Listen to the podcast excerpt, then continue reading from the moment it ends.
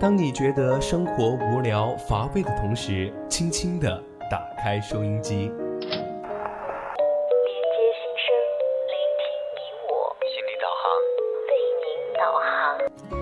让匆匆赶路的人生停下来，在成长心路中歇口气，品味另一种人生。让被生活紧绷的脸在小常识中松弛一下，露出久违的笑容。岁月里变得干涸的心田，在这里，在这里接受一滴滴情感的甘露。这里是心情驿站，你我的心灵避风港。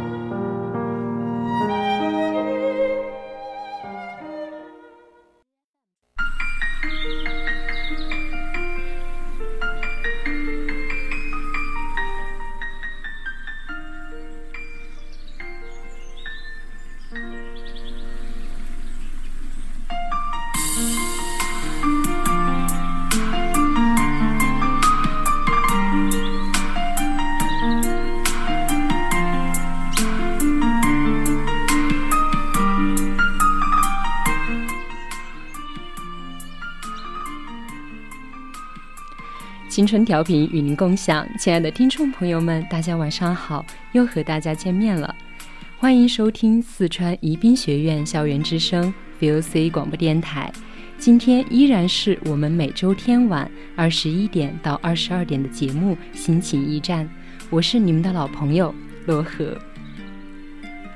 做自己的英雄，单枪匹马穿越山岭，披荆斩棘，破除自我围困、自我攻坚。解救自我于混沌破碎之中，我们正在做一件宇宙最伟大、最浪漫的事情。不是每一匹马生来就被选上做将军。写在枯藤老树下的他，历过长川驻扎比季节还长的秋天，后来在历代的书简里也做了落日的英雄。那么，如果各位听众朋友们对我们的节目感兴趣，那你可以在荔枝关注我们，收听我们的往期节目，也可以在微信公众号搜索 FM 青春调频。四川宜宾的听众朋友们，您还可以在收音机上调频 FM 一零零收听我们的节目。节目结束后，如果意犹未尽，你也可以加入我们的 QQ 听友私群二七五幺三幺二九八，在这里可以和主播一起近距离线上交流、点歌互动，渠道多多，快来关注我们吧！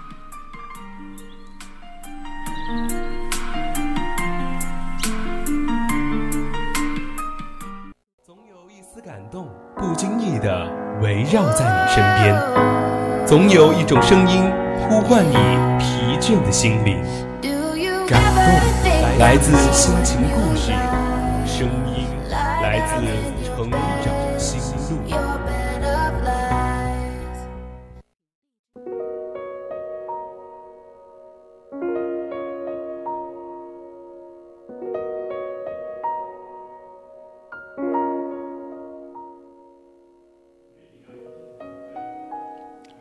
成长心路，说出你成长的故事。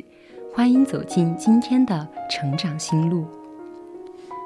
喜欢林清玄说的一段话：生活中遇到的不完美与不平衡，都是人生最好的启蒙。对于曾经伤害过你、带给你痛苦的人和事，你可以选择放过你自己，从痛苦、伤害、挣扎中走出来，接受自己。接受发生过的一切，那是生命给予我们的成长。人生短暂，时间有限，我们必须认识到哪些事情是最重要的，哪些人是最值得的。接下来，主播给大家分享一篇之前看过的文章：成长路上，做自己的英雄。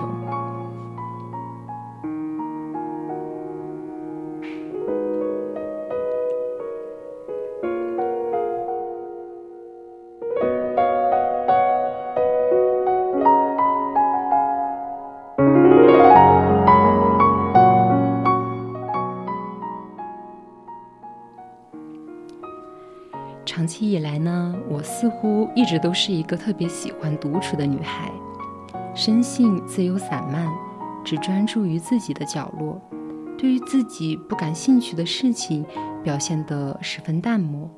其实这并不适合，因为人是一种社会性的动物，这样的处事方式很轻易的被称为逃避。现在的我和大多数的人一样。在这个规矩的环境里，有着正常的作息时间表，参加必要的活动，该笑的时候呢会放声的笑，放假的时候呢就和朋友一起计划着去哪里游玩。然而在镜头下留下大大的笑脸，但是真正静下来的时候，我却悲哀的发现，我真的丢失了自己。这样的我很健康。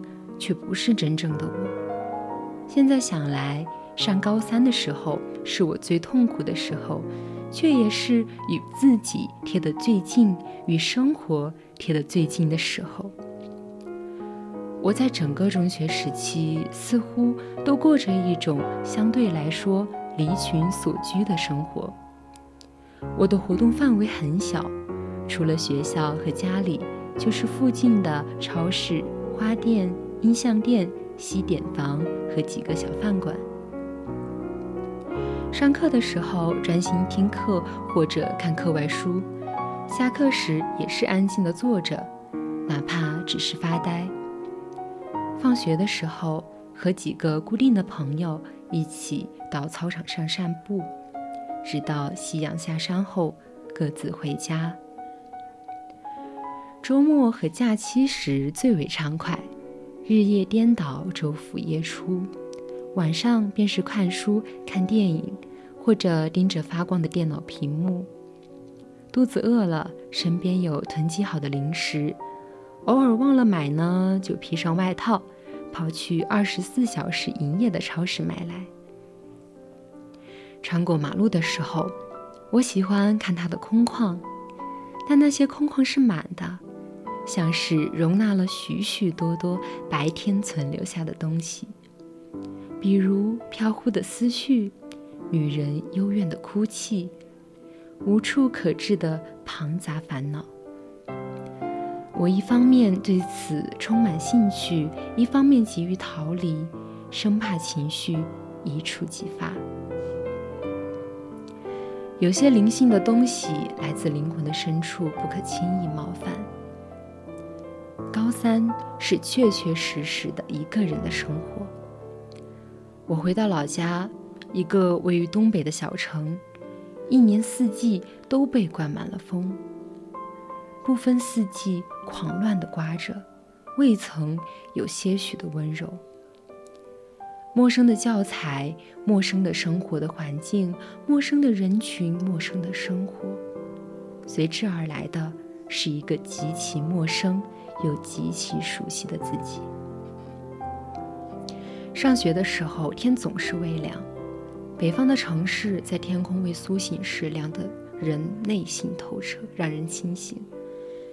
家乡人信佛，城中心呢有佛塔和寺庙。我上学的时候会经过那儿，就可以闻到淡淡的檀香味。路边栽种的不知名的植物，如若正值花期。还可以嗅到微弱的花香，倒也使人安静淡然。像大多数人的高三一样，我过得并不愉快，甚至是更加的不愉快。为了适应这里更加紧张的环境和迥然不同的教材，我疲于奔命，一天中所有的时间全都用来学习。除了下晚自习后回到家那一点点的时间，在这期间，我给自己一些空间，整理脑海中那些繁杂的思绪，不用面对书本，思考一下自己想要的生活。然而，更多的时候呢，还是在计划着如何学习。即便这样，还是难得的。一点时间也让我感到些许轻松，洗漱时的大脑小憩的片刻也很珍贵。在这样的日子里，其实更容易面对自己，审视自己。虽然会有很多的痛苦，像这种高压的状态，会让你思索你真正想要的是什么，会让你明确自己的目标，激发自己的潜能。当然，为时一年这个时间是长了些，能熬过来似乎是一种幸运。在这种对峙中，人得以与自己对话。在对自身不断质疑中肯定自我。现在最想说的，竟然是食物。在那段时间里，我第一次与食物如此贴近。我开始学着自己做饭，当然，仅仅是在放假的时候。下楼买来蔬菜，用清水洗净。极不熟练地慢慢把它们切成需要的形状，按照上网查到的做法，一步一步按部就班地做。我按照自己的口味，总是放很少的油，不爱吃肉。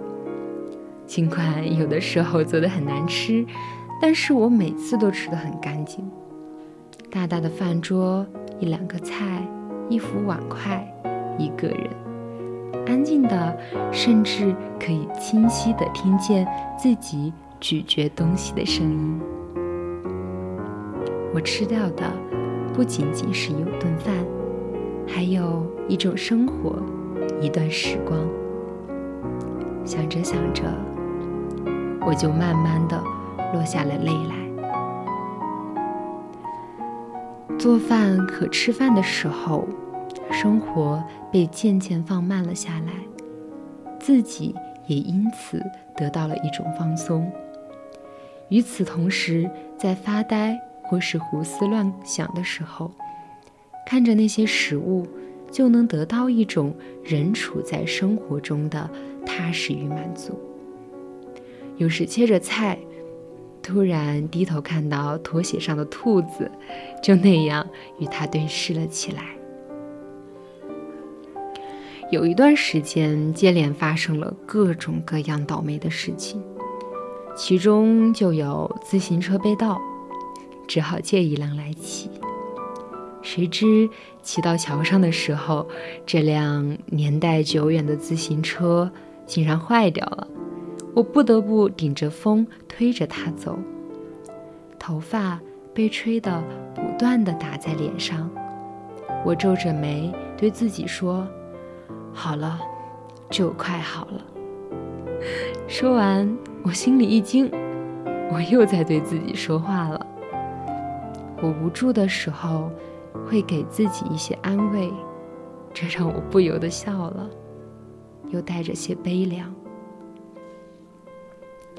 那个时候，我总是习惯在空闲的时候回忆过去，只有。给自己找一些精神的支柱，才能支撑下去。不能看得太远，往前看得太远，未免会觉得当下过得很痛苦；往后看得太远，会觉得没有足够的气力去支持自己。也看不到太远，面前的事物过于庞大沉重，阻隔了视线。很多时候，我觉得自己跨不过去了，真像一场困兽之斗。我很喜欢路，长长的路，看不到尽头，不知通往什么地方，但是让人感觉可以一直走下去，可以走向未知，可以离开。有时下了晚自习后。我会一个人走在路上。北方的夜很黑，尤其是在冬天，寒风夹着大片大片的雪花，迎面扑过来打在脸上，有一种真实感。我对于路的热爱，直到现在也没有改变，所以我很喜欢站在宿舍的阳台上，尤其是在晚上，看着校外笔直空旷的马路，就很想知道一直走下去会是怎么样，会通往哪里。在那样吃力流淌的时间里，我的脚步每一天、每一分、每一秒都过于缓慢，似乎我是自己的观众，也是唯一的观众。所以有些时候，对于自己甚至没有太多的同情，甚至觉得自之所以不能承受，只不过是自己懦弱。于是，倒也狠狠地逼迫自己。在那些日子里，我经历了从所未有的孤独和痛苦。虽然他们让我有所获益，但无论如何，我也不愿重来。现在在大学，我的生活安定、平静、恬淡。我在网上找回到了很多的人，找回了那些共同度过那段岁月的同学。有人问我。以前的生活对现在有什么影响呀？我只回答：胃病。对我得了胃病，看似非常肤浅的回答，然而我自己知道，这里面实则承载了许多。而现在，我只希望自己仍然能看到那条长长的路，一直走下去。不要迷失方向，不要迷失自己，这才是方向。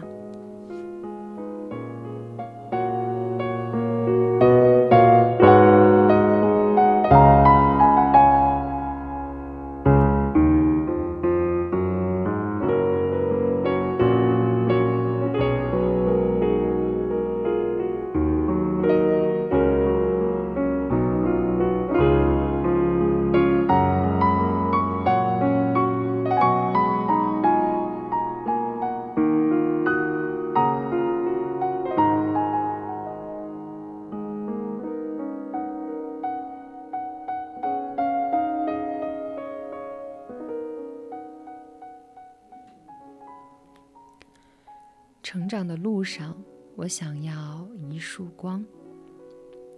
这句话一直以来都是我的演讲主题。做了四年的演讲师，去了很多地方，走过很多学校，做了很多场演讲。于是，这个主题也随着我一路演讲奔波到现在。其实，这是芒果街上的小屋里的一句话。故事的女女主角，九岁的艾斯佩朗莎就出生在那条贫穷的芒果街上。她的理想就是最终离开那里，寻找一束光。待她找到它时，她不仅要让这束光照亮自己的人生，也要让它点燃这条路上每一个像她一样的孩子的梦想。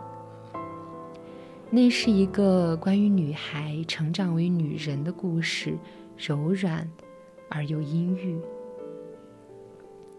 我读到这本书的时候，恰好是高三，学习压力特别大，每天学习到深夜，即使夜晚，房间的灯也从未关掉过，我却不亦乐乎，一边画画，一边复习文化课。即使那么努力，我依然不知道路在何方，依然很悲观。或许是性格的缘故，或许是人在未未知面前，多少有些不自信。毕竟未来没有写下保证书，他不会向我们承诺，当我们努力到某个程度，就会有好的归宿。作为艺术生的我，是要提前考美术科目的。只有通过了美术科目的考试，我们才有资格考文化科目。高三那年的新年，我没有回家，一个人待在济南的出租屋里。过年后，我背着画板，和另一个女孩李瑟瑟一起前往北京，青岛等地参加美术科目的考试。在青岛的一次考试中，快要上考场了，我却发现自己的身份证和准考证都丢了。我又着急又紧张。打扫卫生的阿姨对我说：“姑娘，你赶快去外面的垃圾桶里找找。”我立刻跑到外面，却沮丧地发现那个学校居然有五个很大的垃圾桶。我已然没有办法顺利地参加考试了，只能蹲在垃圾桶旁边一个一个地翻找。我一边流泪，一边告诉自己要有耐心，要冷静，东西肯定不会丢，一定能找到。幸运的是，在我翻到第三个垃圾桶的时候，我真的找到了自己的证件。我拿着它们，内心。突然有了一种释然，所有的委屈、焦急、失落和自责，在这一刻都消失了。我仔细地收好这些证件，既然错过了考试，就跑到市中心的一个书店去看书。傍晚，我接到了李瑟瑟的电话，她告诉我，她觉得自己考得还不错。我淡淡的告诉他，自己并没有参加考试。他一直沉浸在快乐之中，并没有听清楚我的话。听到他高兴的声音，我的失落感再次袭来。我走到书店的导购员身边，问他：“你们店有没有那种插画和故事相结合的书？”那个温柔的导购员给我递来了一本书。就是芒果街上的小屋。我看了看书上的插画，拿出了画画的本子，模仿其中的画画了起来。画过之后，我又开始读一个个小故事，直到书店关门才放下它。后来的日子，我一直奔波在不同的城市参加美术考试。每次到一个城市，我都会去当地的书店寻找这本书。看到的时候，我会很兴奋，就感觉好运来了一样；看不到的时候，会有一些失落，就好像没有遇见那个期待已久的老朋友。我告诉自己，一定要等到考上大学再去买那本书，再次拥有这本书。在这之前，每次读到它，我都会摘抄其中的段落，先摘抄前面的中文，再摘抄后面的英文。令我记忆最深刻的是，我经常一个人跑到学校的操场上背诵其中的段落。我甚至幻想有一天我能遇见这本书的作者，然后和他聊会儿天儿。对了，我要以作者的身份出现在他的面前。还记得当年西南交通大学的美术考试是默写、速写和写作，我立刻想到了主人公艾斯佩朗莎和我模仿他画的那些插画，我默默地将它画下来。真没想到，我居然真的考入了那所大学。上了大学后，我立刻跑到书店买了那本书，每天都带着它，背诵其中的段落。不过。是一本很简单的书，但我却如获至宝，把它当成我沉默的青春中最懂自己的朋友。我梦想着走出我生活的小镇，成为一个作家，见很多的人，写很多的故事，也不一定要被很多人理解，但自己一定要勇敢，要认可自己。后来，我一个人从成都到北京电影学院考中文系的研究生，一个人慢慢的还完了大学所有的学费贷款，一个人默默的在这个繁华的城市扎根成长。所有的委屈和看似不能接受的结果，我都承受下来了，并一直努力走到了现在。再回首看前面的路。九年前的我自卑而懦弱，如今的我强大而有力量。或许只有走过那些弯路的人才会明白，所有的经历都是命运的恩赐。我也一直觉得自己就是芒果街上的艾斯佩朗莎，她就是我。我们经历了共同的成长，不曾分离，一直到现在，他还住在我的灵魂里。我知道演讲是我的职业。我就要去推广阅读和写作。走进一每一个学校，我都像回到了自己的青春时代，看着那些年轻的脸庞，就像看到了曾经的自己。此时的我，的确找到了人生中的那束光。我一次次的到校园中演讲、签售、分享，就像一次次回到我的过去。回到我的青春时光。从前的我，一直抱怨自己没有朋友，没有休息时间，所有的岁月几乎都一个人匆匆的走过。我的生活总是那么的寒酸，穿着破旧的衣裳，奔跑在校园的道路上，任青春住在孤独的时光里。可后来的我不再抱怨。因为我终于明白，青春时期我们最好的伙伴，有时就是一本书，甚至只是一句话。成长的路上，我想要的不过是一束光。